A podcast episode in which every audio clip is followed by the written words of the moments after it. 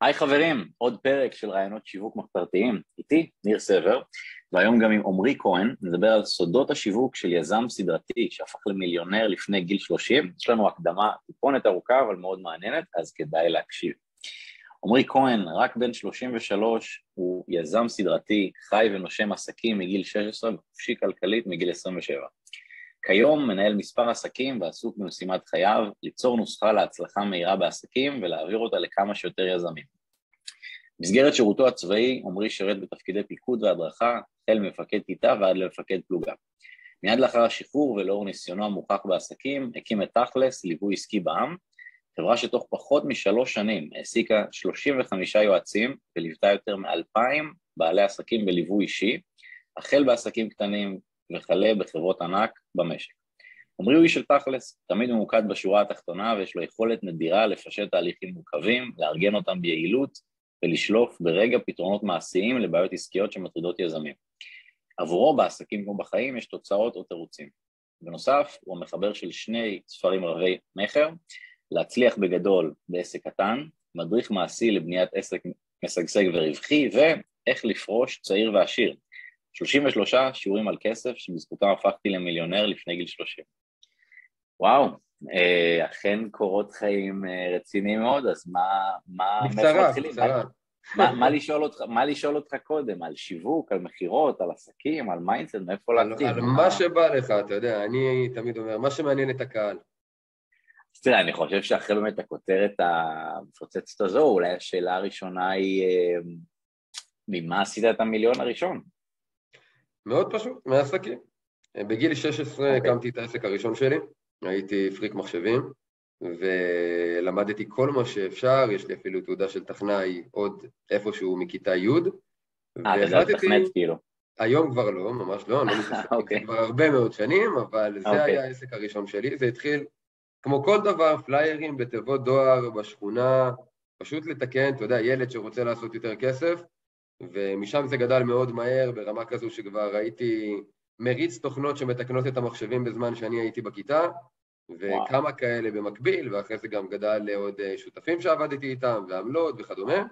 בין גיל 16 וואו. לגיל 19 הקמתי עוד ארבעה עסקים שונים, זאת אומרת חמישה וואו. עד הגיוס, ואז התגייסתי, הייתי בתפקידי פיקוד החל ממ"ק ועד מ"פ, השתחררתי, לא ידעתי בדיוק מה אני רוצה לעשות, ידעתי שאני רוצה להיות עצמאי, ידעתי שאני רוצה להקים עוד עסק, אבל uh, אחת הבעיות אצלי הייתה שאני משתעמם מאוד מהר ממה שאני עושה. ואתה יודע, כמו כל יזם. כן. פשוט מאוד, לא רציתי להקים עוד עסק, ואז לדעת שמתישהו יימאס לי ממנו, ואז או שאני אמכור אותו, או שאני אעביר אותו, או שאני פשוט אשנה אותו, או אסגור אותו, או לא משנה מה. רציתי לדעת שאני מקים עסק שאני יכול לצמוח איתו לעשרות שנים קדימה. והתחום של הייעוץ העסקי ממש רק התפתח בארץ, היה ממש בחיתולים, בחו"ל זה כבר היה ממש פופולרי, בדגש אנחנו מדברים על לפני עשר שנים, אני חושב. אנחנו מדברים על סביבות 2011. אוקיי. אז uh, לפני 11 שנים בערך, ולא שלא היו יועצים עסקיים, אתה יודע, פשוט זה לא היה פופולרי בכלל, בטח לא כמו היום, שכל בן אדם... האינטרנט היה פחות חזק, בדיוק, בדיוק, בדיוק. ו... אבל בחו"ל זה היה מאוד פופולרי, ושמעתי על זה במקרה. ואז אמרתי לעצמי, איזה קטע מגניב, במקום אה, להקים עסק ואז להשתעמם כשמגיע השלב השגרתי והניהולי, אז אתה mm. פשוט יכול תמיד להישאר בשלב היזמות, בתנאי אחד, שהעסק הזה הוא לא שלך. יותר אוהב את ההקמה מאשר את הניהול. יזמות, זה בדיוק העניין ביזמות. והחלטתי שאני הולך על זה. אה, היה לי ניסיון בהקמה של חמישה עסקים. ואמרתי בוא נבחן איך הידע שלי עכשיו עובד לאנשים אחרים. אתה יודע, תמיד אני אומר יש הבדל בין לעשות את זה בעצמך לבין לעזור לאנשים אחרים לעשות את זה. אז במשך חצי שנה ליוויתי 20 בעלי עסקים בחינם, לא לקחתי שקל, בחינם? מהם, בחינם, לגמרי. רק בשביל שיהיה לך עדויות והמלצות. בדיוק, זה מה שביקשתי מהם, המלצה בווידאו, בסוף החצי שנה הזו, קיבלתי את ההמלצה אחרי חודש, כולם ללא יוצא מן הכלל הכפילו את ההכנסות שלהם כבר אחרי החודש הראשון, והבנתי שיש לי משהו שעובד ביד. אה, mm. כמובן שידעתי גם שזה עובד, כי אתה יודע, זה עבד בעסקים שלי, אז אה, לא, לא קראתי את זה באיזה ספר ואמרתי בוא ננסה, זה בא מהשטח מההתחלה, וכשראיתי שזה עובד ומייצר תוצאות ממש פנומנליות, גם הבנתי שזה משהו מאוד מוזר בענף הזה של הייעוץ, כי זה לא סטנדרטי, לא סטנדרטי להכפיל תוצאות של עסק בחודש הראשון לעבודה איתו, ולא משנה מה הייתה ההכנסה. ומשם אה, בעצם התחלתי לפתח את זה כעסק, התחלתי כעצמאי לכל דבר ועניין. גובה 150 שקלים לשעה, בסוף אותה שנה כבר גביתי 1,000 שקלים לשעה, עבדתי עם יותר מ-40 לקוחות במקביל. התחלת כ one man show בהתחלה, נטו אתה... לחלוטין רק אני, ו-18 שעות עבודה ביום, גם בלילה, לא, זה לא אומר שאתה ישן שש שעות, זה אומר שאתה מתחיל לעבוד על ה back office, אחר כך הייתי ממש 18 שעות ביום בפגישות עם לקוחות, היה ממש מטורף. הייעוץ היה פרונטלי או בטלפון? כן, פרונטלי, הכל היה פרונטלי, okay. גם, גם לא זום. אז לא היה זום. לא יודע אפילו אם היה זום, כן. בדיוק, לא יודע אם היה, אולי היה, אולי לא. אבל לא היה, הכל היה פרונטלי, אה, מה שאומר הרבה מאוד עבודה מול אנשים, ואחרי שנה וחצי ככה, מאוד סיזיפיות, מאוד קשות, שבהן המשכתי להעלות מחירים, המשכתי לעשות עבודה מעולה, והבנתי שהביקוש גדול מההיצע, ואמרתי, אוקיי, מה, מה השלב הבא? איפשהו בגיל 16, כנראה כמו הרבה מאוד אנשים, קראתי את הספר אבא עשיר אבא אני, ואחרי זה גם את כל הספרים האחרים שלו. והתאהבתי ברעיון שהוא מדבר עליו ברביעי תזרים המזומנים, ארבעת הרביעים שלו, מבחינתי זה הרעיון שהפך אותי למיליונר, למרות שהוא לכאורה תיאורטי ואמורפי כזה, אבל הבנתי שבעצם אני צריך לעבור משכיר לעצמאי, ואחרי זה מעצמאי לבעל עסק, שזה אומר שאני מגייס אנשים ומייצר סיסטמים שעובדים בשבילי, ואחרי זה אני משקיע את הכסף, והכסף מתחיל לעבוד קשה בשבילי. זאת הייתה האסטרטגיה. ואז אמרתי לעצמי, mm. אוקיי, עכשיו, איך אני עובר מה-S ל-B? מה אני צריך? ומאוד אהבתי את מודל הזכיינות, כי אני לא אוהב להעסיק אנשים בראש של שכירים. אז uh, פחות אהבתי גם את המודל של הפרילנסרים, מודל הזכיינות מאוד משך אותי, למדתי עליו המון. זה בעצם משהו שגורם גם להם להיות יזמים ואקטיביים. בדיוק, בדיוק, בדיוק. ואז בניתי את מודל הזכיינות, אחרי שנה וחצי פתחתי את ההכשרה הראשונה, אה, גייסתי שמונה אנשים, שמונה יועצים, שהכשרתי אותם במשך שלושה חודשים לעשות את העבודה.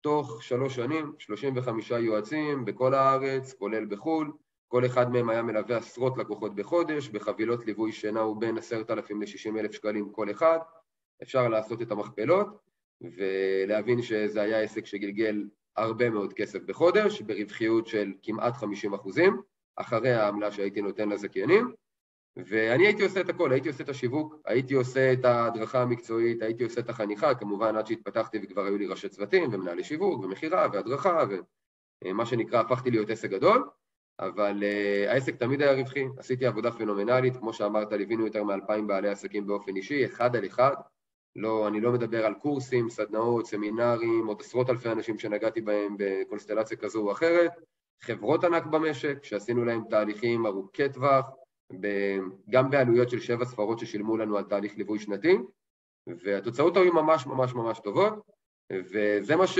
זאת אחת החברות שלי בשבע השנים האחרונות, בשנה האחרונה, אז uh, מעבר לעסקים פסיביים נוספים שיש לי ועוד שניים אקטיביים, אז uh, החלטתי uh, להפסיק עם מודל הזכיינות, כי השתעממתי מזה אחרי שבע שנים, אז uh, שחררתי את כל היועצים, ידעתי שאני לא מגייס יותר, החל מ-2021, ועד סוף 2021 כבר סיימתי את ההסכם והמחויבות שלי לכל היועצים, וחיפשתי מה הדבר הבא, והסיבה שגם הפסקתי עם הדבר הזה, הייתה כי זה כבר לא היה הכסף, אני מגיל 27 באמת חופשי כלכלית, מיליונר, אז הכסף הוא כבר לא האישו. אפשר, ואז... אפשר לשאול מה ההגדרה שלך לחופשי כלכלית? אז קודם כל חופשי, חופשי כלכלי זה אומר שיש לך הכנסה פסיבית שבה אתה חי בסגנון החיים שאתה רוצה, החלומי שלך, בלי שאתה צריך לעבוד יותר, לא משנה אם זה 50, 100, 200, 300 אלף שקל בחודש, הכל מהשקעות נטו.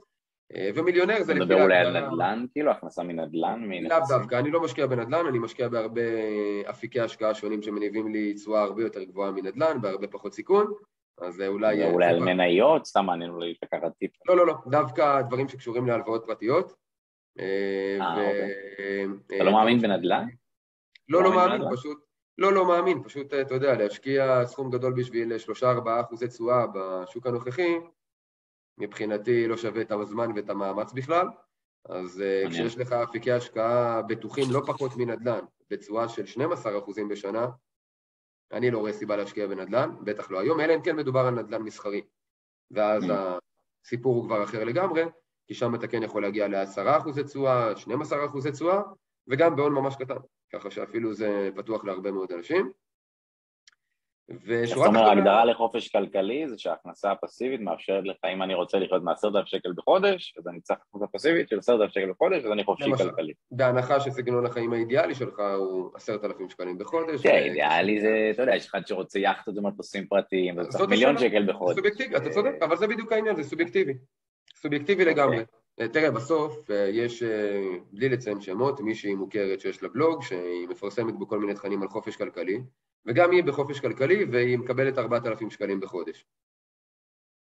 כל אחד יש את 4,000 אני באמת לא חושב ששייך עוד במדינת ישראל, לא משנה כמה צנוע. אז היא מראה שכן, היא מוכיחה שכן, אבל אני יכול להגיד לך שלא, אני לא יודע עד כמה זה חופש כלכלי כשאתה צריך לאגור שימורים בבית ואתה בלי רכב כי אתה רוצה לחסוך אז אתה לא, זה לדעתי קצת קיצוני, אה, אבל אני פשוט אומר, אני פשוט יודע שהמשכורת הממוצעת בישראל, אם אני לא טועה, יש ממוצע 6 וחציון 7 וחצי 8, אז אני אומר, כאילו, אם יש לי הכנסה פסיבית של 10, אני מרוויח בלי לעבוד יותר מאשר רוב בהגדרה אחד מכל שני נכון, אנשים. נכון, נכון. השאלה היא עדיין, אם זה מספק את הסגנון חיים שאתה לא, רוצה. לא, לא אמרתי שזה מספק, אני רק אומר שמבחינתי כבר זה, זה, זה לא מובן מאליו. כי נגיד נכון, אתה בן, נגיד נדל"ן, כי לעשות עשרת אלף שקל בחודש אתה צריך איזה נכון. שלוש דירות. נכון, לא אלא אם כן, אתה מדבר על נדל"ן מסחרי, ואז אתה יכול גם ב-600-700 אלף שקל, שני משרדים בתל אביב, ויש לך 4-5 אלף בחודש, ועשית את אותו הדבר בהרבה פחות כסף. הרבה אנשים okay. פשוט אוקיי. מאוד, כשאתה חושב על נדל"ן, הם חושבים על נדל"ן פרטי, ואני מניסיון שלי בהרבה שיחות עם אנשים כאלה, מפחיד אותם שפתאום הם צריכים להוציא חשבונית ולפתוח עסק. לא מבין מה מפחיד mm. בזה, אבל uh, זה מה שמרתיע אותם, ובגלל זה הם מפספסים הזדמנות הרבה יותר טובה בשוק הנדל"ן. אני שדווקא ראיתי טיפ על איזה מישהו שהוא דווקא שכיר, והוא אמר שהוא סתם פתח איזה עסק שעושה שני גרוש בשנה, פשוט כדי שכל ההוצאות שלו יוכל לשים על העסק, ואז יהיה לו הוצאה מוכרת. גם נכון, אה, בהחלט. כן. יש, אה, זה כבר קשור לתכנון מס, וזה כן. בהחלט, אפרופו דיברת על הספרים, אז בספר שלי איך לפרוש צעיר ועשיר, אני ממש בונה פירמידה שלמה של באיזה שלב אתה נמצא, ומה ההגדרה לשלב הזה, וחופש כלכלי זה בדיוק השלב שאתה חי בסגנון החיים האידיאלי שלך. מה שאתה אמרת מקודם, למשל עשרת אלפים שקלים, אני קורא לזה ביטחון כלכלי, זה אומר שיש לך הכנסה פסיבית, אבל היא מכסה את ההוצאות החיוניות שלך. זאת אומרת, כל זה ביטחון כלכלי ולא חופש כלכלי? יש ביטחון כלכלי, איך אני יודע אם אני פה פה? יש חופש כלכלי, יש שפע כלכלי, יש הרבה רמות בשלבים האלה. אז איך אני עובר מביטחון כלכלי לחופש כלכלי? ביטחון כלכלי אומר שיש לך הכנסה פסיבית שמכסה את ההוצאות החיוניות שלך, לצורך העניין אוקיי. שכירות, חשמל, מים, אתה לא תהיה רעב ללחם ולא לא, לא תהיה לך קורת גג. אבל אתה לא תחיה בסגנון חיים אידיאלי, זאת אומרת, אתה לא תצא לפינוקים כאלו ואחרים. השלב הבא של עצמאות כלכלית, זה כבר אומר שאתה גם חי בסגנון החיים הנוכחי שלך, כולל הפינוקים, אבל זה סגנון החיים הנוכחי, זה לא זה שאתה רוצה. זה זה שפשוט okay. אתה חי בו היום. חופש כלכלי, זה השלב שאתה כבר חי בסגנון החיים האידיאלי שלך. ממש איך שאתה... וכל זה פסיבי גם, הוא פסיבי. הכל פסיבי, לגמרי. יש גם שלושה שלבים לפני זה, שזה כבר כושר פירעון כלכלי ויציבות כלכלית וחופש... על כל זה אתה מדבר בספר שלך? לחלוטין, ברמה מאוד פרקטית של מה זה השלב, איך מגיעים אליו, במה צריך להתמקד כדי לעבור משלב לשלב, על כל סוגי ההשקעה האפשריים ממש. זה מדריך מעשי, זה לא, זה לא ספר, אז אה, זה משהו שעובדים איתו ממש step by step. זה כל מה שאני עשיתי תכלס, כדי להשיג את מה שהשגתי, הכי פשוט שיכול להיות. בלי, בלי סודות, בלי טריקים ובלי שטיקים. אז... אה, התחלת לדבר על זה שלפני שנתיים החלטת שהמודל... אז זהו, אז לפני שנה, בדיוק, בדיוק. החלטתי שזה פחות מתאים, ואז uh, הסיבה שהחלטתי להפסיק אגב היא כי שאלתי את עצמי איך אני רוצה שיזכרו אותי, אה, והבנתי שאני רוצה לגעת בכמה שיותר אנשים, והבנתי שהמודל אחד על אחד זה לא משהו שיעזור לי להשיג את זה, והיות וכסף כבר לא היה שיקול, אז הבנתי שאני רוצה לעשות משהו שהוא הרבה יותר גדול, ואפרופו לפני הראיון הזה דיברנו על מתן, מתן היסטור, אז uh, הוא היה כן אחד הלקוחות שלי באותה תקופה, שנה וחצי, ליוויתי אותו, עזרתי לו להקים ארבעה עסקים שיש לו, ואז תוך כדי הקמנו פרויקט משותף שנקרא אל תעשו תואר, זה היה סמינרים של uh, שלושה ימים. אגב, אין לך תואר? אם כבר דיברנו. אז אפרופו יש לי, וגם למתן יש, אפילו בהצטיינות. אז יש לכם תואר ועשיתם סדנה שכולה אין לי תואר. אני גם, גם, הייתי מר... גם הייתי מרצה באקדמיה, יותר מזה. מסביר, במה יש לך תואר? בכלכלה.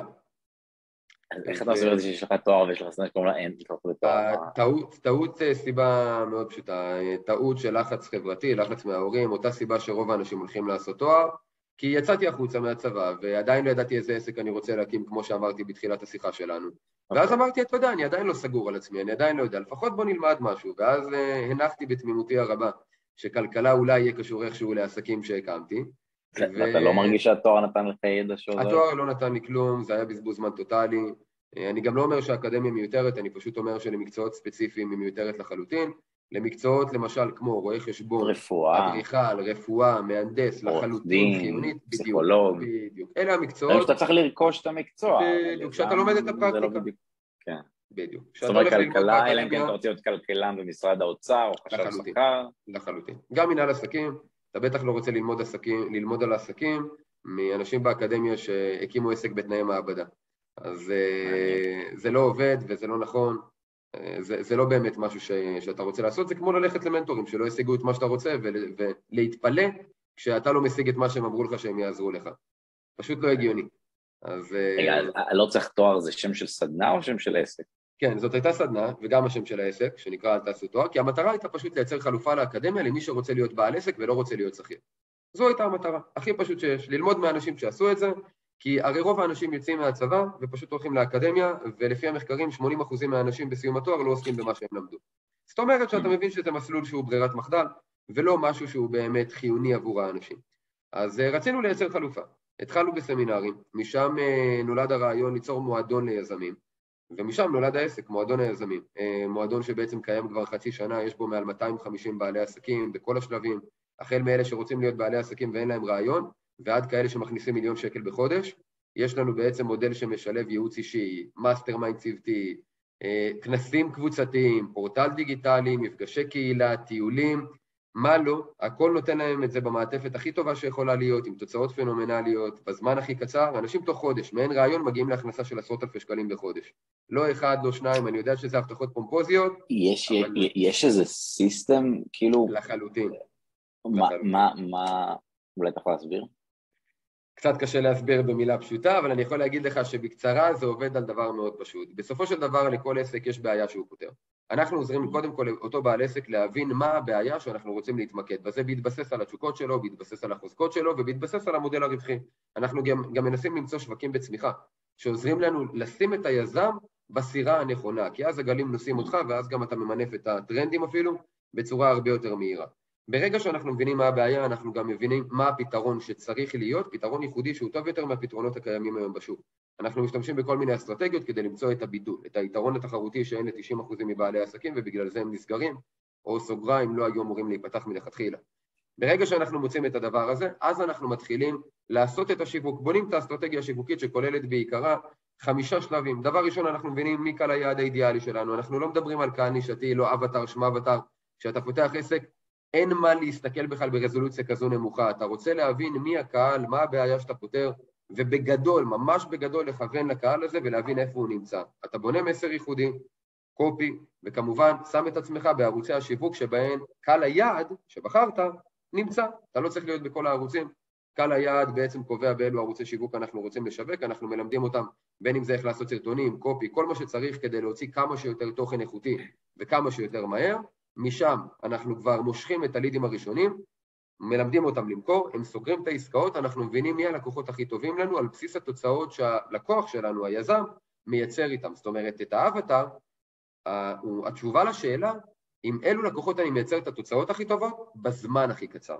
ואז אנחנו מדייקים את הקהל הזה, אנחנו מבינים איפה הקהל הזה נמצא, נותנים פוש יותר חזק על מאיפה שהקהל הזה הגיע, וזונחים את כל ערוצי השיווק האחרים, יוצרים גם, מתחילים ליצור סיסטם שיווקי, מה שאנחנו קוראים לו פיתיון, מה שאחרים קוראים לו שוחד אתי, מתנה חינמית, כל, כל השטויות האלו, ואז עוזרים לו לבנות את הפיתיון, משם כמובן בונים את כל המשפך, מעמדי מכירה, משפרים איתו את אחוזי הסגירה, ומתחילים לשדרג את השירות. וזה מה שקורה עד להכנסה של מיליון שקלים בשנה. מוצר אחד, קהל יעד אחד, בעיה אחת, פתרון אחד, רק מוצר אחד. אחד, מסר אחד, מוצר אחד, עד מיליון אוקיי. שקל בשנה. אוקיי. ואיך אנחנו מגיעים לזה? כי הרי בהתחלה, אתה יודע, מוצר אחד לכאורה מאתגר, אנחנו עובדים איתו על עליית מחירים, הוא גובה יותר כסף, עובד פחות, מקבל לקוחות איכותיים יותר, וגם כל העסקים שאנחנו עובדים איתם במועדון היזמים הם עסקי שירותים. אנחנו לא עובדים עם עסקי מוצרים. נגיד מי שמוכר ספות הוא לא רלוונטי. לא רלוונטי לנו. למה כי בעצם? אנחנו, כי אנחנו קודם כל, ב, אה, רוב הלקוחות שלנו מקימים את העסק הראשון שלהם. ובעסק ראשון אנחנו רוצים לעזור להם לייצר תוצאות מהירות, אנחנו יודעים שבעסקי שירותים אתה מייצר תוצאות הרבה יותר מהר מאשר בעסקים קמעונאיים, מה גם שאנחנו עוזרים לכל היזמים במועדון להקים עסק בלי ניסיון, בלי רעיון וגם בלי הון, ולהקים עסק קמעונאי בלי הון לא משהו שאתה באמת יכול לעשות, ויותר מזה, הרווחיות בעסקי שירותים, כמו שאתה בטח יודע, הרבה יותר גבוהה מאשר בעסקים קמעונאיים, אנחנו מדברים על 80% רווחיות בסקל הנמוך. אז uh, אנחנו בעצם עוזרים להם להרוויח הרבה יותר כסף, מהר יותר, וברגע שזה קורה, אז אנחנו כבר בונים עוד מוצרים, ממקסמים את המכירות, זאת אומרת, עוברים לשלב שבו אנחנו מוכרים יותר לכל לקוח, במקום רק להביא יותר לקוחות, ובסופו של דבר גם יוצרים קהילה מאוד חזקה של פה לאוזן, ומשם מגייסים עובדים, מגדילים את הצוות, מתחילים לבנות סיסטם, ועובדים לתהליך של לפטר את, את היזם מהעסק שלו, כדי שהעסק יעבוד בלעדיו גם כשהוא לא נמצא, ומשם כבר הוא יכול להחליט לאן הוא הולך, או שהוא מוכר את העסק, או שהוא עובר להרפתקה היזמית הבאה שלו, או שלחילופין הוא משאיר את העסק הזה כנכס פסיבי ואפילו ממנה מנכ"ל, ופשוט מאוד העסק הופך להיות ממש נכס פסיבי במלוא מובן המילה. אמרתי הרבה דברים, אבל זה בקצרה האסטרטגיה, וכמו שאתה מבין שהיא מפורטת ברמה העקרונית, אז תחשוב מה קורה ברמה הפרקטית, כי אנחנו יורדים לרזולוציה מאוד נמוכה. רגע, בוא נראה. שלב ראשון, עד מיליון שקל בשנה, מוצר אחד. שלב א', למצוא שוק בצמיחה, איפה שיש לנו יתרון. שלב שתיים, שיווק והבאת לידים, שלב שלוש, מכירות, זה בעצם שלושת השלבים של עד מיליון שקל?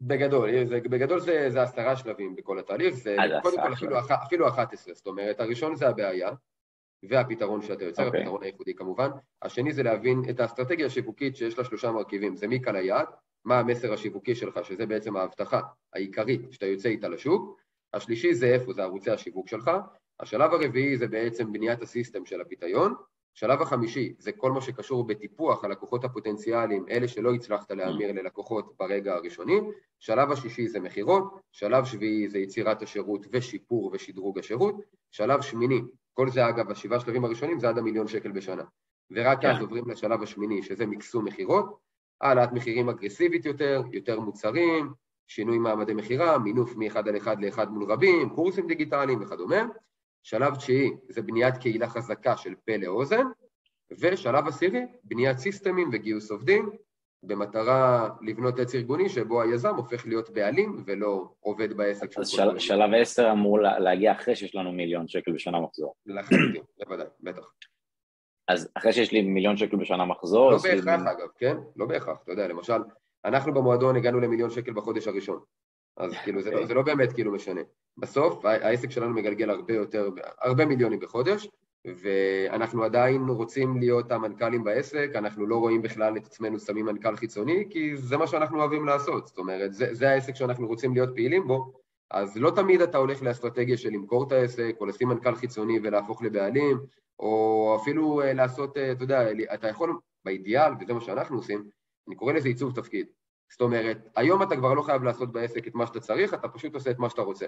אתה בונה את התפקיד החלומי שלך, ואז אתה מתעסק רק במה שאתה אוהב, רק במה שאתה טוב בו, ואז אתה נשאר פעיל בעסק שלך, אבל התפקיד שלך הוא הכי טוב עלי אדמות. וזה מה שאנחנו עושים, בדרך כלל זה מתאים גם לעסקי שירותים, כי שם רוב היזמים, הם רוצים להיות עדיין העסק, הם רוצים להיות בפרונט, הם רוצים להיות מעורבים בדבר הזה, ולכן בדך כלל זו האסטרטגיה שמתאימה יותר לרוב האנשים, אבל יש כאלה שיכולים גם למכור או להפוך את העסק לפסיבי, וזה בסדר גמור. אתה יכול להסביר, אוקיי, איך, איך מוכרים עסק או איך הופכים אותו לפסיבי? מאוד פשוט. תחשוב על uh, מתכונים של אוכל. אם עכשיו אני נותן לך מתכון, ואתה עושה בדיוק את מה שאני אומר, זאת אומרת, אותו סדר פעולות, אותם המרכיבים, אותו הסדר של ערבוב המרכיבים, אחד לאחד, גם אם אני נותן לך מתכון של שף שלושה כוכבי משנה. והוא מיומן עם ניסיון של 30 שנה ואתה מבשל את הארוחה הראשונה שלך. אבל יש מישהו לידך שאומר לך בדיוק מה לעשות עד לרמת הפסיק. אתה מערבב באותו הכיוון שהוא מערבב. אתה עושה בדיוק מה שהוא עושה אחד לאחד. מה הסיכוי שלא תקבל את אותה התוצאה? לא יקרה. כי אם אתה עושה את אותו הדבר בדיוק, אחד לאחד, אותם מרכיבים, אותו הסדר, אותן פעולות, הכל אותו דבר. לא יכול, אתה לא יכול לקבל תוצאה שונה. עכשיו, מה זה אומר? זה אומר שאתה צריך לרדת לרזולוציה מאוד נמוכה של איך אתה עושה את הדברים האלה. זאת אומרת, יש לך תוצאה מסוימת, ועכשיו אתה מגדיר כמו מדריך למשתמש, והוא מאוד ספציפי. עכשיו, מה, למה אני מדמה את זה? לא משנה מי עושה את זה, אני או עובד שאני מגייס, אם יש לי את המדריך הזה, אותו עובד ישיג את אותה התוצאה שאני השגתי. כי התוצאה לא okay. תלויה בי, היא תלויה בפעולות. Okay. ולכן... ואיך זה רלוונטי למכירה של העסק או הכנסה בסדר? תחשוב עכשיו על תסריט מכירה. אוקיי. ברגע שיש לך תסריט ואתה מלמד את העובד שלך את התסריט, הוא יכול להגיע לאותם אחוזי סגירה שלך. תחשוב על אי שיווק. ברגע שאתה יודע להגיד לו בדיוק איך בונים קמפיין שיווקי מוצלח, אחד לאחד, ומה עושים כשהדברים לא עובדים, וכל מה שאתה בעצם עשית ולמדת, הוא יגיע לאותן התוצאות ויביא לך לידים. ברגע אתה מדבר על לשים מנכ"ל שכיר שינהל את העסק? לא רק, אני מדבר על זה שבסופו של דבר לכל תוצאה שאתה משיג בעסק, בין אם זה להביא לידים, אתה לא צריך לנחש, אתה צריך לדעת, אני עושה א', ב', ג', מגיעים ל-X לידים וברמת איכות כזו. Okay. אוקיי. אם אני יודע שאני עובד לפי התסריט הזה, אני יודע שאני מגיע ל-X אחוזי סגירה. והמשימה okay. אוקיי. שלך היא להכשיר עובדים להשתמש בסיסטם הזה שבנית, ולוודא שהם משתמשים בו בצורה מדויקת.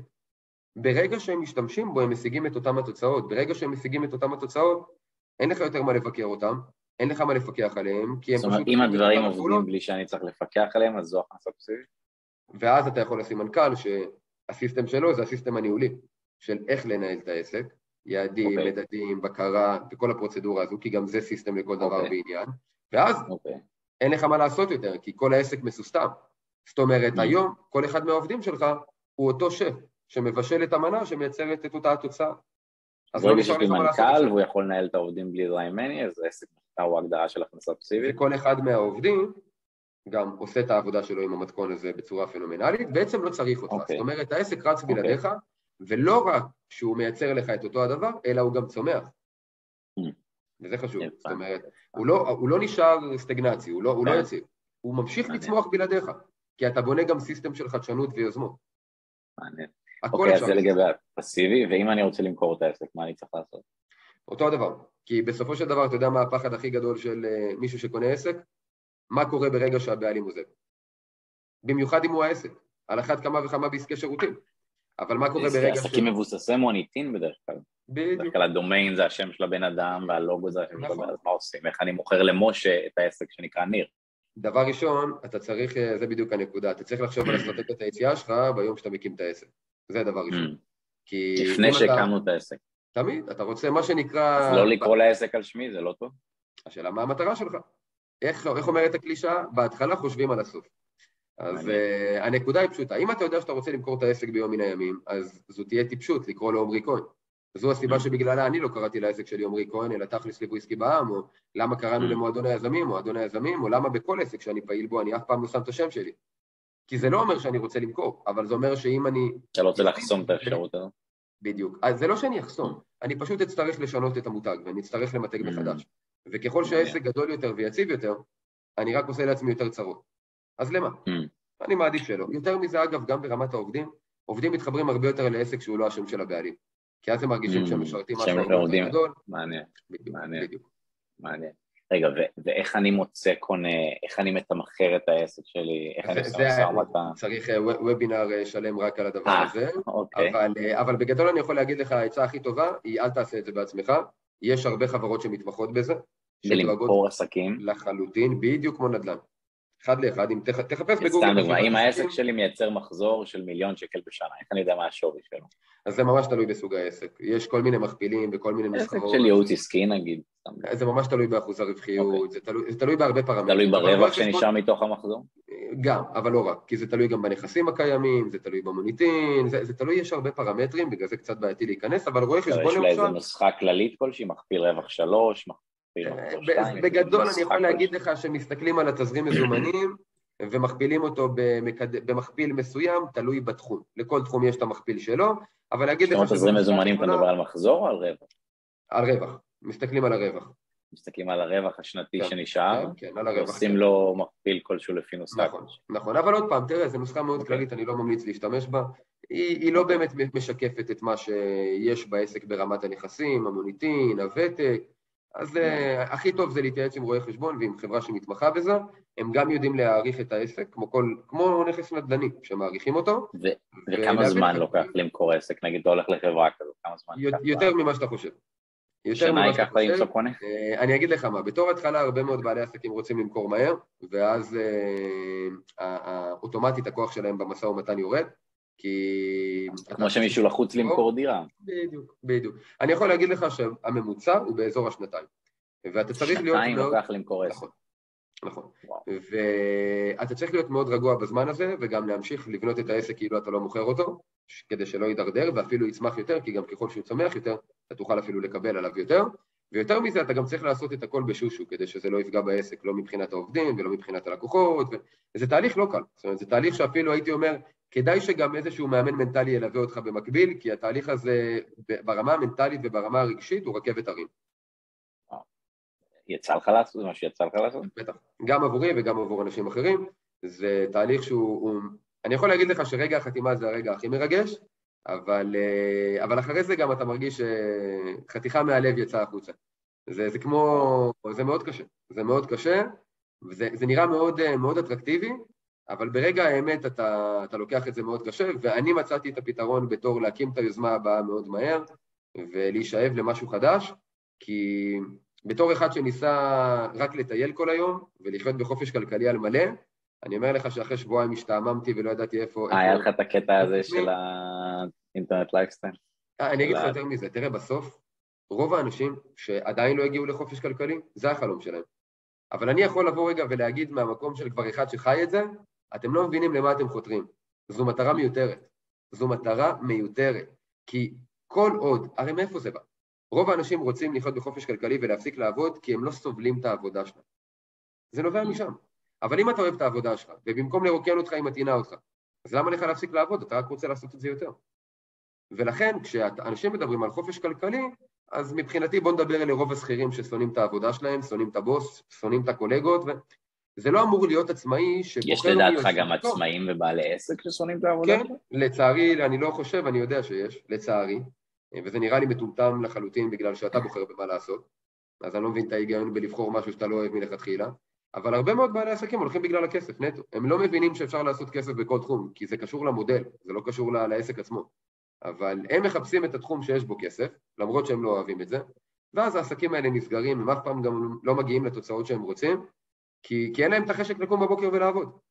וכשאין לך את זה, אז זה פשוט לא יקרה. הרי אנחנו יודעים שהסטטיסטיקה היא שאם אני, לא, אני לא טועה, בערך אחד מכל חמישה עסקים בישראל נסגר כל שנה. אז לדעתי האתגר של רוב האנשים הוא בכלל להגיע למחזור של מיליון שקל בשנה, 80 אלף שקל בחודש. שלושה אחוזים מהעסקים מגיעים למחזור הזה, וזהו. אז אומר שיש 97 שלא מגיעים. אז, אז, אז לדעתי, אם אנחנו נדבר על... למיליון שקל בשנה, שלושה אחוזים, זה הכול. אז זהו, אז לדעתי, אם אנחנו נפנה את הוובינר לאיך למנף את המיליון, אנחנו נאבד 97% מהקהל.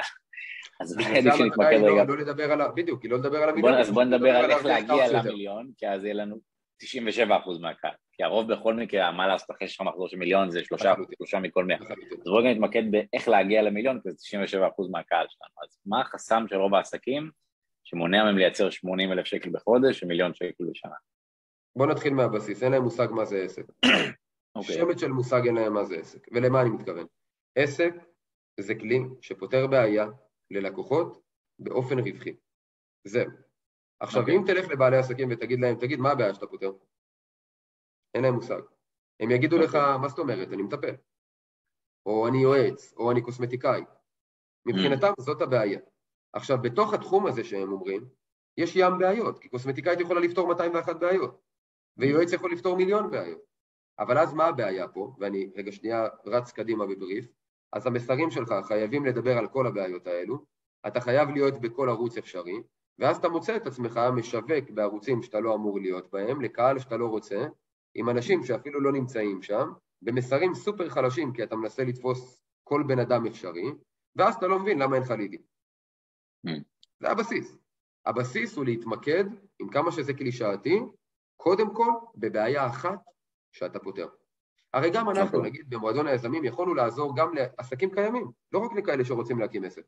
עשיתי את זה במשך... אה, אתם, אתם, אתם עוזרים רק למי שאין לו עסק? אתם מתעלמים ממי לא שיש לו עסק? לא, אנחנו, זה, זה בדיוק הנקודה, זה לא שאנחנו לא מקבלים כאלה שמגיעים עם עסקים, כי יש לנו, 50% מהעסקים זה כאלה שמגיעים בלי רעיון ואנחנו עוזרים להם לבנות את העסק okay. אוקיי. באפס, ו-25% okay. זה כאלה שמכניסים בין 5 ל-20 בחודש, ועוד 25% כאלה שמכניסים מעל 20 בחודש. אבל okay. אוקיי. אנחנו בשיווק שלנו, בכל מה שאנחנו עושים, לא תמצא מסר אחד שמדבר על ה-50 אחוזים של ה-5,000 או 20... אז איך הם בכל זאת כן מגיעים? כי הם יודעים שאנחנו יכולים לעזור גם להם, והם שואלים אותנו, ואז זה, זה בא okay. אוקיי. אקטיבית. אז אנחנו בודקים אם אנחנו באמת יכולים לעזור. אבל המסרים שלנו ממוקדים רק לאלה שכרגע רוצים להקים עסק ראשון, אין להם רעיון, אין להם הון, okay. אוקיי. אין להם ניסיון, והם רוצים להקים עסק שירותים, ואין להם מושג איך לעשות את זה. למה דווקא בחרתם באלה שאין להם עסק לעומת אלה שיש להם עסק? כי זה היה חלק, מה... אה, חלק מהביטול שלנו. בסוף תחשוב על כל הייעוץ, אה, על כל תחום הייעוץ העסקי, כולם מדברים לבעלי עסקים קיימים שרוצים להרוויח יותר ולא mm. מצליחים. אמרת זה סוג של נישה לא מנוצלת. זה האוקיינוס הכחול, בדיוק. זה האנשים שהם הולכים לאקדמיה. הם הולכים ללמוד מנהל עסקים באקדמיה, כי אין להם אופציה אחרת. ואז אמרנו, אנחנו רוצים לתת להם את המענה, כי אף אחד לא מדבר אליהם, אף אחד לא מתייחס אליהם. הדברים שיש אליהם זה היה קורסים בשקל, אה, מאוד כלליים. לכן אמרנו, אנחנו רוצים לדבר על הקהל הזה, ואנחנו רוצים להצמיח אותו לרמות הגבוהות יותר. גם עד מיליון שקל בחודש, גם כאלה יש לנו במועדון שהבאנו אותם. ולכן אנחנו רוצים... זאת אומרת, במקום לעשות מה שלנו בא לעשות, בואו נראה מה השוק צריך, בואו נראה מה אין בשוק. זה בדיוק הנקודה. רוב היזמים מתחילים ממה אני יכול למכור. למדתי טיפול, יאללה, אני אהיה מטפל. אבל עסק זה לא בשבילנו, עסק זה בשביל השוק. ואם אני לא מבין מה השוק צריך, אז שאני לא אתפלא אם השוק לא קונה את זה. השוק לא צריך משהו שכבר קיים. ולכן, אם אני מגיע למצב שבו אני בעצם אומר, אוקיי, אני רוצה לעזור עכשיו לבעלי עסקים, אבל יש כבר מלא שעוזרים לבעלי עסקים קיימים. עכשיו סבבה, אני יכול להגיד שאני עושה את זה טוב יותר, אני יכול גם להוכיח, זה לא משנה. מבחינתי, זה, זה להיכנס לאוקיינוס אדום. למה שאני לא אדבר עם, על כאלה שאף אחד לא מדבר אליהם, שיש לי יתרון, שאני יכול לצמוח מאוד מהר? ואגב, דיברנו על שוק צומח, תחשוב גם על הקהל הצעיר, שעכשיו הרבה יותר אנשים לא רוצים להיות שכירים, רוצים להיות עצמאים. אפרופו, דיברנו על טרנדים ועל שוק צומח. הם גם הרבה יותר מאמינים במנטורים של אינסטגרם מאשר באקדמאים. יותר מתחברים אליהם, הם רגילים לצרוך. הרי ילד בן 16 או מגיל 16 רגיל לצרוך כל יום תוכן באינסטגרם, ואז בגיל 22 אז הוא גם יכול ללמוד שיווק באינסטגרם, הוא לא רגיל נכון. לאוניברסיטה, זה עולם חדש בשבילו, לשבת בכיתה, לרשום מחברת, זה כאילו לא הוא. אז פה אתה כאילו מנגיש לו את החיים שלו. נכון. אומר.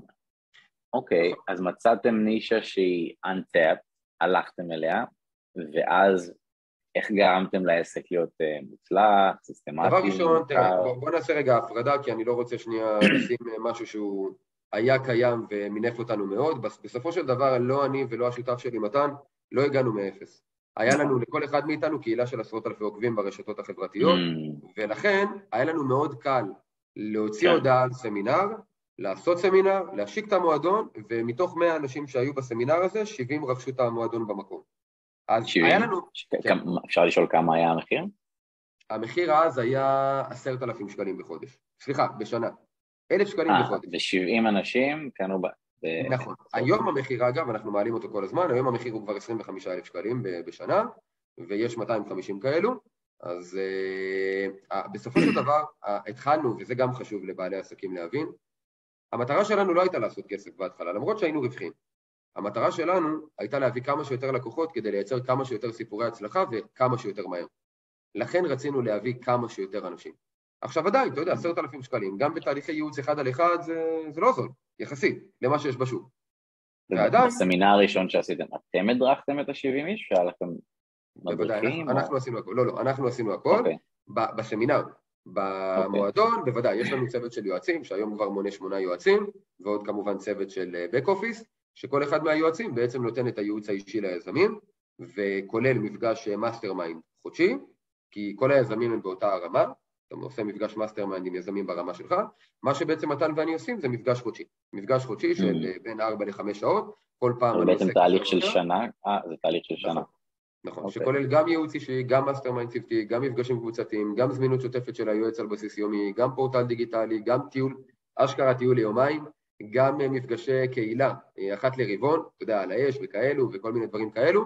אה, אנחנו ממש מייצרים סביבה, לא רק business, גם fun. נשמע באמת כיף. סביבה מטורפת, וכמו שאתה מבין... הייתי גם יש לכם שעון כזה לנשים וגברים, ראיתי שיש גם ורסיה אחת לנשים, מעץ. זה אגב, השעון הזה הוא למי שמרוויח מעל 100 אלף שקל בחודש במועדון. יש לנו רמות, יש לנו צמידים, אה, יש אוקיי. להם גם רמות להתקדם אליהן. במיליון שקל מקבלים רולקס? אה, אה, זהו, זה בדיוק העניין, אנחנו מחפשים עכשיו את הרעיון למיליון, כן. זה בדיוק הנקודה. אז רגע, אז רוב העסקים אמרנו שהם לא עושים מחזור 80 בחודש ומיליון בשנה, כי הם לא בשוק הנכון? דבר ראשון, כי הם לא ממקדים את עצמם בבעיה אחת. עכשיו אני אתן לך דוגמה okay. אוקיי. למה זה חשוב. אם יש לך, מי מקבל יותר כסף, רופא משפחה או רופא מומחה? יש סיבה. יש סיבה, זה, הוא פשוט מומחה במה שהוא עושה, אותו הדבר יכול להיות... אז נגיד קוסמטיקאית, איך היא עוברת מקוסמטיקאית לרופא מומחה? אז השאלה הראשונה היא, איזו בעיה היא יודעת לפתור הכי טוב? איזו בעיה? עכשיו, למה אני מתכוון? אקנה, אקנה. מעולה. עכשיו, אקנה, למה זה לא מספיק לי? כי יש קוסמטיקאיות שמתמחות כבר באקנה. Mm. ולכן אני צריך לרדת עוד שכבה. אז אולי אני יכול ללכת לאקנה לבנות נוער, ספציפי. Mm. עכשיו, אם גם שם יש, אני צריך לרדת עוד שכבה. זו בדיוק הנקודה, זאת אומרת... אתה לא מרגיש שאולי יהיה מעט מדי לקוחות פוטנציאליים? זה בדיוק הנקודה. אני צריך לאזן את זה, את הירידה הזאת לעוד שכבה, עם הנתון של mm. יש לי מספיק לקוחות. כי אם אני... יש לי שני לקוחות בכל הארץ, אז השניים האלה ירצו אותי, אבל אז לא יהיה לי עוד מה לעשות. אלא אם כן, אגב, אנחנו מדברים על אה, מוצרי פרימיום, ואז מאוד יכול להיות ששני לקוחות בשנה יספקו אותך לחלוטין, אבל אה, זה רק אם מדובר על שוק אה, פרימיום לחלוטין. אז אני צריך למצוא את האיזון בין להיות גנרי מדי לבין להיות ספציפי מדי. בדיוק, בדיוק. ברמת השוק, זאת אומרת, כן להיות okay. אוקיי. ספציפי, אבל לא יותר מדי ספציפי. והמדד זה האם יש מספיק אנשים. עכשיו, איך אתה יודע okay. את אוקיי. זה? כמה אנשים אני צריך? אז, אז זה בדיוק העניין. זה פחות קשור לכמות אנשים, כי זה תלוי גם במוצרים שאתה מוכר ובמחירים שלהם. וזה נובע מיעדי ההכנסה שלך. כמה אתה רוצה? מיליון שקל בשנה. בוא נגיד ונעשה את זה קל, אתה רוצה 100 אלף שקל בחודש. אם. אתה אומר לי, אני מוכר מוצר ב-10,000 שקל, אז אתה עושה מיליון, חלקי 10,000, אתה מבין שאתה צריך 100 אנשים. עכשיו, מתוך, אם אתה רוצה לסגור 100 אנשים, תבין למשל כמה שיחות מכירה אתה אמור לעשות, בוא נהיה פסימיים, אתה סוגר אחד מ-10, אז אתה צריך 1,000 בשנה. אם אתה חושב שאתה יכול לייצר סדר גודל של 90 לידים בחודש, סגרת את העניין. אם אתה חושב שהשוק לא מספיק גדול בשביל זה, אז אל תעשה את זה. אגב, מה הטריק הכי פשוט לדעת מה גודל השוק? כנס למנהל המודעות של פייסבוק, תגדיר את הקהל ותראה כמה אנשים הוא כותב לך שיש שם. זה לא מדויק, mm. אבל זו אינדיקציה מספיק טובה. אוקיי, okay, אז הטעות הראשונה של רוב העסקים זה שהם גנריים מדי. לא מתמקדים בבעיה, ולכן לא, לא מכוונים לקהל אחד. הם מכוונים לכולם. יש עוד טעויות שמונעות מהם, שזו ה... לחלוטין, בוודאי. ברגע שהם מגדירים את הבעיה הנכונה, הם מנסים לפתור את הבעיה הזו לכולם.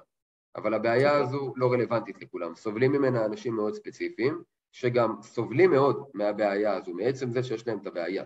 ואותם אתה רוצה, כי הרי מה הקטע? בסוף, ברגע שהבעיה היא... זה קהל שנקודת הכאב שלו הכי גבוהה, זה מה שאתה אומר? בדיוק, בדיוק. גם אוקיי. ברמת הכאב, גם ברמת הדחיפות. כי זה mm. הקהל שיהיה לך הכי קל למכור לו. זה קהל שיקנה בכמה שפחות מאמץ. ולכן אתה רוצה mm. לכוון אותך אליהם. אני אתן לך סתם דוגמה. אה, כמו אם אני יועץ אה, למציאת זוגיות, אז לבחורה בת 40 זה יותר קריטי מבחורה בת 20. למשל, למשל. או שכבר לא, אתה יודע, כן. תלוי. או 30. 30 יותר קריטי מ-10. אני אתן לך דוגמה הכי פשוטה, כי באמת בעיניי זו הייתה דוגמה מטורפת. יש לי שלושה ילדים, הקטנה שלי באזור החצי שנה, כשאשתי הייתה בחודש, אה, בשבוע, סליחה, 35 בערך, אז היא הייתה במצב הכוס. זאת אומרת, היא הייתה הפוכה בבטן וצריך להפוך אותה. הלכנו לאיזה שיטות שאתה לא רוצה כדי להפוך את התינוקת, ולמה? כי החלופה היא ניתוח קיסרי. ואשתי ממש לא רצתה לעשות ניתוח קיסרי, אז הנה הכאב שלך. עכשיו אתה מנסה כל שיטה אפשרית, לא משנה מה, דיקור והידרותרפיה ומה לא, ושום דבר לא עזר. שום דבר. עכשיו, למה זה, למה אני מספר את זה? בסוף, אגב, רופא בבית חולים בטיפול uh, כזה שגרתי, הצליח להפוך והכל היה סבבה לגמרי. אבל לא משנה, מה אני בעצם אומר? הלכנו לאיזשהו טיפול, שעלה איזה אלפיים שקל לטיפול של משהו כמו עשרים דקות. אתה מבין? כאילו אתה... זה נחשב הרבה בשוק? לחלוטין. זה נחשב כאילו okay. אוקיי. הטיפול הכי יקר בנושא הזה. זה רופא פרטי היה? מישהי פרטית, מטפלת פרטית. אוקיי, okay. אוקיי. Okay. עכשיו, למה לא חשבנו פעמיים ברגע שהיא אמרה את זה ואמרנו יאללה הולכים? משתי סיבות. אחד, הכאב גדול, ניתוח קיסרי אתה לא רוצה. שתיים, אם התינוקת לא מתהפכת עד לשבוע 37, מה שנקרא יש לך דדליין מובנה, אז אתה חייב ניתוח קיסרי. קיבלת את המכירה הכי קלה בעולם. מקסימום כאב, מקסימום דחיפות, היא לא הייתה צריכה למכור, היא אפילו לא מכרה לנו, אני, אם, אני לא זוכר, אם אני זוכר נכון, אפילו נרשמנו דרך האתר, אפילו לא דיברנו איתה. זאת אומרת, זה בדיוק הנקודה, זה המינוף שאתה רוצה. בעיה כואבת ודחיפות גדולה. אז אם אני, אני רופא שמתמחה בהפיכת אה, עוברים כדי למנוע ניתוח קיסרי, זה נגיד נישה מולה לרופא פרטי. כי כל יום התקשרו אליי אנשים ב-2,000 שקל, באינטרנט. זה מה שהיא עשתה אגב, זה היה שם תחנת אוטובוס, זה בדיוק מה שהיה שם, זה היה ככה. אה, אז היא עשתה את השיטה הזו, אז היא רופאה פרטית. היא לא רופאה בכלל, היא מטפלת. וכל היום יש לה תורים ב-2,000 שקל שסולקים את עצמם באינטרנט, וכל זה כי היא פשוט בחירת קהל יעד. בלי איזה גאונות שיווקית, בלי איזה אתר, בלי איזה מכירות. ובלי תואר, ובלי טיפול מיוחד. איך מצאתם אותה כאילו? איך היא שיווקה אתכם? גוגל. יש לה אתר אינטרנט, חיפשת בגוגל. אגב, זה, זה כבר קשור לערוצים, כי אתה יודע, יש כל מיני אסטרטגיות בשיווק, בדברים שמה שאני קורא להם לעיתים נדירות ומתעניינים לעומק, זאת אומרת, זה דברים שאתה צורך ממש לעיתים נדירות, כמו מה שאמרתי, ואתה ממש מתעניין כי אתה רוצה לדעת בדיוק מה זה הדבר הזה, האסטרטגיה הכי טובה היא גוגל, כי אז האנשים מחפשים אותך. אז המכירה היא מכירה מושכת, לא דוחפת. Mm. בתחומים אחרים, זה, זה יכול להיות למשל יועצים, מאמנים, מטפלים וכדומה, האסטרטגיה היא ממש לא גוגל, היא קהילה. לכן אתה רואה את כל התחום הזה ברשתות mm. חברתיות, ובונים קהילה. יש לי מודל מאוד פשוט שאומר מה התחום שלך ו- ומה הערוצים הנכונים לך. זאת אומרת, הכל, הכל מאוד מובנה אה, מתוך הניסיון שלי, ופשוט לחסוך את הטעויות לבעלי העסקים. אז... אה, רגע, ומה יעשו אבל האנשים ששומעים אותנו כרגע שיש להם עסק ולא מצליח, אולי אתה אומר להם שעדיף להם בכלל לפתוח עסק חדש במקום להיאבק? אתה יודע מה, בשנות ה-70... הספינה הטובעת הזו. סטיב ג'ובס חזר לאפל, לאפל אחרי שהיא פיטרה אותו, ואפל הייתה במצב גרוע, היה לה תזרים מזומנים, אם אני זוכר נכון, לחודש אחד, לפני שהיא פושטת רגל, ואז אה, החזירו את אה, סטיב ג'ובס. ואתה יודע מה הדבר הראשון שהוא עשה? חתך 70% מהמוצרים, פשוט הפסיק לייצר אותם. Mm. דבר ראשון. כי הם פשוט היו עוד מוצרים, אבל הם לא היו רווחיים, זה היה לא המוצרי ליבה שאפל ידעה לייצר, זה לא היה בתחום המומחיות שלה, ולכן דבר ראשון זה מיקוד, ומיקוד בא לידי ביטוי במה לא לעשות. ולכן כל בעל עסק, לא סתם אמרתי מוצר אחד, כל בעל עסק חייב להבין שהוא מוכר מוצר אחד. עכשיו בוא נדבר שנייה על השורש. למה אתה רואה מלא בעלי עסקים שכל שני וחמישי מייצרים מוצר חדש? כי הם לא מצליחים לקדם את המוצר הנוכחי שלהם. זה בדיוק הנקודה. במקום לפתור את שורש הבעיה של להבין איך אני משווק ואיך אני מביא לידים, הם פשוט אומרים, לא, לא, לא, זה או הקהל דפוק או המוצר דפוק, אז בואו נעשה משהו חדש. ואז יש להם 200 מוצרים ואפס לידים. עכשיו, ומה הם לא mm. מבינים? שהבעיה תעבור איתם גם למוצר הבא. אם הם לא יודעים לשווק, הם לא ידעו לשווק גם את המוצר הבא, כי הבעיה היא לא המוצר. הבעיה היא הם. ואת זה הם לא מבינים. לכן, הפוקוס זה נקרא The Shiny Object Syndrome. הדבר הנוצץ הבא. כל הזמן אה, אה, פייסבוק, כולם שם, יאללה, נהיה בפייסבוק. שנייה, מי אמר שהקהל שלך שם? אבל המתחרים שם, בסדר, הם מתחרים אידיוטים, גם אתה. הם לא מבינים, הם עושים את מה שכולם עושים, ואתה יודע, 90 אחוזים נסגרים, זה כנראה כי, כי כולם מעתיקים מה-90 אחוזים האלו. אז, אז, אז זה לא נכון. אנשים לא חושבים באמת, אתה לא צריך להיות... רגע, אז, אז אלה שמקשיבים לנו, שכבר חמש שנים יש להם עסק, והם עושים עשר גג עשרים, הטעות שלהם זה שלהם יותר מדי מוצרים, זה מה שאתה אומר? קודם כל, אם, אם הם מרוויחים, אם הם מכניסים עזוב מרוויחים, מכניסים, פחות okay. אוקיי. ממיליון שקל בשנה, ויש להם יותר ממוצר אחד, אם הם בתחום השירותים, והמוצר שלהם הוא, הוא לפחות okay. אוקיי. אלפי שקלים, גם אם בודדים, הם עושים טעות, נקודה. הטעות שיש להם יותר מדי מוצרים, זו הטעות? נכון, נכון. אוקיי, אז נניח, לפי מה שאתה אומר, רוב מי ששומע אותנו כרגע, שלא מצליח לייצר מחזור של יותר מ-10 או 20 בחודש, כנראה יש לו שלושה או חמישה מוצרים, הדבר הראשון שצריך לעשות זה לבחור אחד מהם. זה לדעתך כבר... והאחד הזה בא לידי ביטוי בזה שהוא יודע לייצר איתו את התוצאות הכי טובות, בזמן הכי קצר, ושזה יושב על הקהל שהוא רוצה לעבוד איתו, על מה שנקרא הלקוחות האידיאליים שלו. אם זה עונה על שלושת הפרמטרים האלו, זרוק את המוצרים האחרים, שים את כל האנרגיה והמשאבים שלך על המוצר האחד, ופשוט תעוף איתו. זה דבר ראשון. זאת אומרת, זה מין איזה אינפוזיה כזו שאנחנו כבר יכולים לתת, שהיא כבר לדעתך, מהניסיונך, תיתן בוסט ל... למה זה, למה זה יביא את הבוסט? זה לא יקרה כמו כסף. כי בסוף, אם עכשיו אתה לא מוכר מוצרים נוספים, מה אתה עושה נגיד ויש לך דף נחיתה? והמסר שלך הוא מאוד כללי, כי מה לעשות, אתה מוכר 201 מוצרים ואתה חייב לתפוס את כולם. מה קורה ברגע שיש לך מוצר אחד? אתה מדייק את המסר, המסר הופך להיות מאוד חזק. אז נכון, הוא לא רלוונטי לכל ה-200 מוצרים שהורדת, אבל לאותו אחד שהוא רלוונטי, זה הופך להיות המסר הכי עוצמתי שקיים. המסר הזה mm. ממיר יותר אנשים ללידים. ואז גם למכירות mm. מגיעים לקוחות יותר בשלים, מה שמגדיל את אחוזי הסגירה, מה שמביא יותר לקוחות, מה שמביא יותר מכירות, מה שמכניס יותר כסף. זאת אומרת, זה תגובת שרשרת של הכל. אוקיי, אז האינפוזיה הראשונה שאנחנו צריכים לתת לעסקים זה להתמקד עם מוצר אחד. יש עוד איזה נקודה ככה, ב... נשאר לנו עוד עשר דקות, אז אולי עוד חמש דקות. בהחלט, בוא נלך לערוצים. עוד איזה שוט כזה ש... בוא נלך למשל, אתה יודע, יש עוד מיליון ואחד. זה מין עסק כזה שהוא מופר, כן, כן. אנחנו נותנים לו איזה שוט כזה. לגמרי. בוא נדבר על ערוצי השיווק. מתי בפעם האחרונה אוקיי. בעל עסק ישב ועשה ניתוח לפי ערוצי השיווק שלו היום, מאיפה מגיעים רוב הלידים. דבר ראשון אוקיי. תעשה את זה, למה לשווק בהכל? אוקיי. עכשיו מעולה. עכשיו, האם זאת השאלה הראשונה היחידה? לא, כי יש עוד שאלה. השאלה הבאה היא, מאיפה מגיעים הלקוחות הכי טובים. יכול להיות. מאוד ערוץ, שמגיעים מלא לידים, מלא לקוחות, לא אבל אתה לא סובל אותם. וערוץ. אחר שמגיעים פחות לידים, אבל אלה הלקוחות שאתה רוצה. אז במקום לשווק גם וגם, תחתוך את הערוץ הזה, תשווק הרבה יותר בערוץ הזה, אולי אתה תביא פחות לקוחות, אבל יהיה לך לקוחות הרבה יותר טובים, ואז אתה גם mm. תבין איפה להשקיע כדי להביא עוד לקוחות כאלו, גם עם הערוצים. אחרים. אז דבר ראשון... אז, קודם כל הם לא מנתחים traffic sources. כאילו קיבלתי ליד היום, לא בודקים. וגם אם מנתחים, הם מנתחים את זה לפי לידים.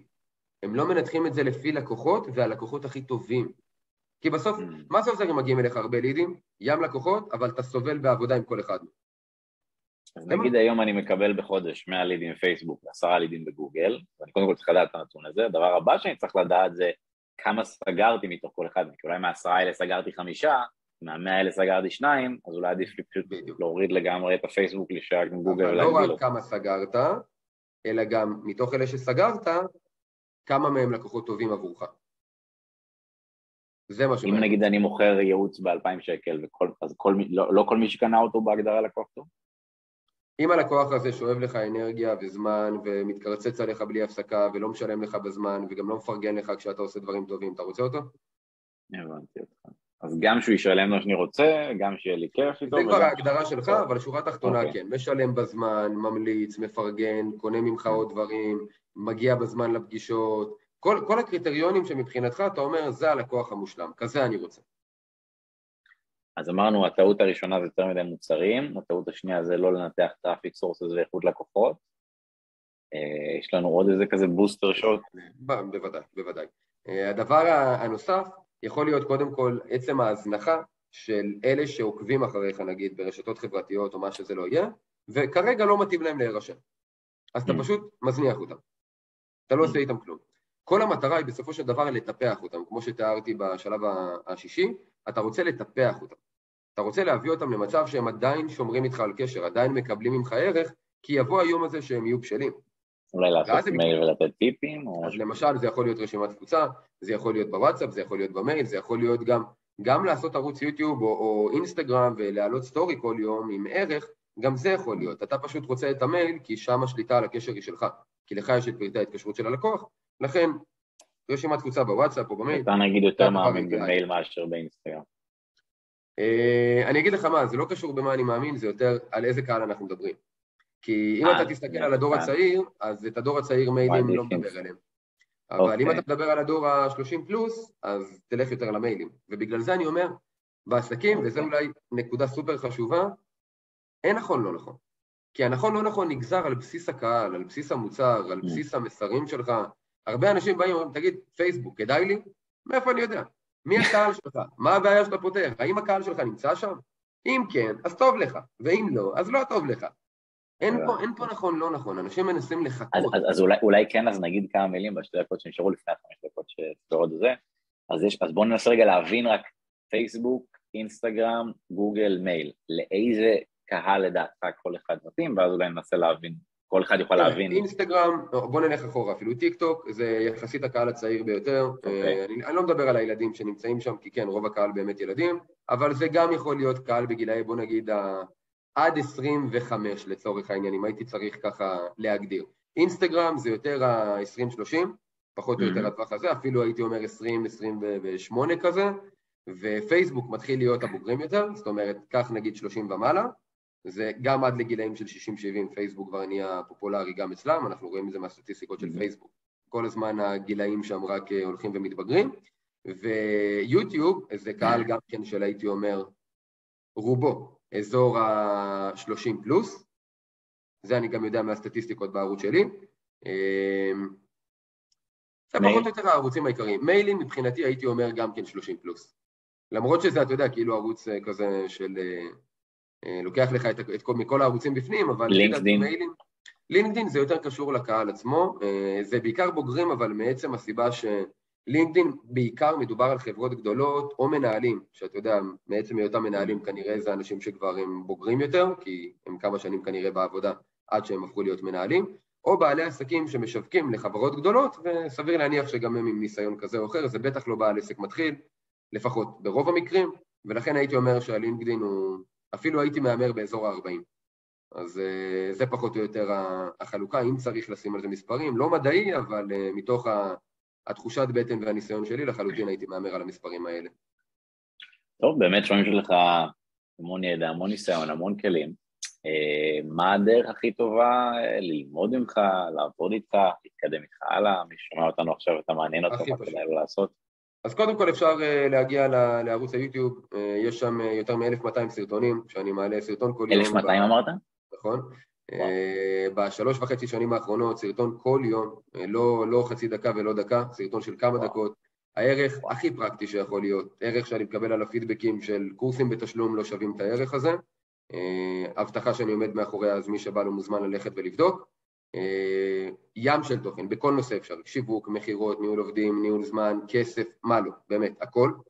ומעבר לזה אפשר להגיע גם לאינסטגרם שלי, אפשר להגיע גם לפודקאסט, גם תוכנית רדיו, שני הספרים שלי, להצליח בגדול בעסק קטן, איך לפרוש צעיר ועשיר, סטימצקי, צומת ספרים וכדומה, אתר אינטרנט, לא נראה לי שיש מקום שאפשר לחפש אותי ולא להגיע איכשהו, uh, אבל מי שרוצה גם uh, לשאול שאלות אפילו, מוזמן באינסטגרם, אני מגיב לכל הודעה באופן אישי, uh, גם ביוטיוב, לכל תגובה אני מגיב באופן אישי, אז כל מי שבא לו גם לשאול שאלות על נושא ספציפי או כל דבר כזה או אחר, מוזמן להתייעץ, אני שמח לעזור.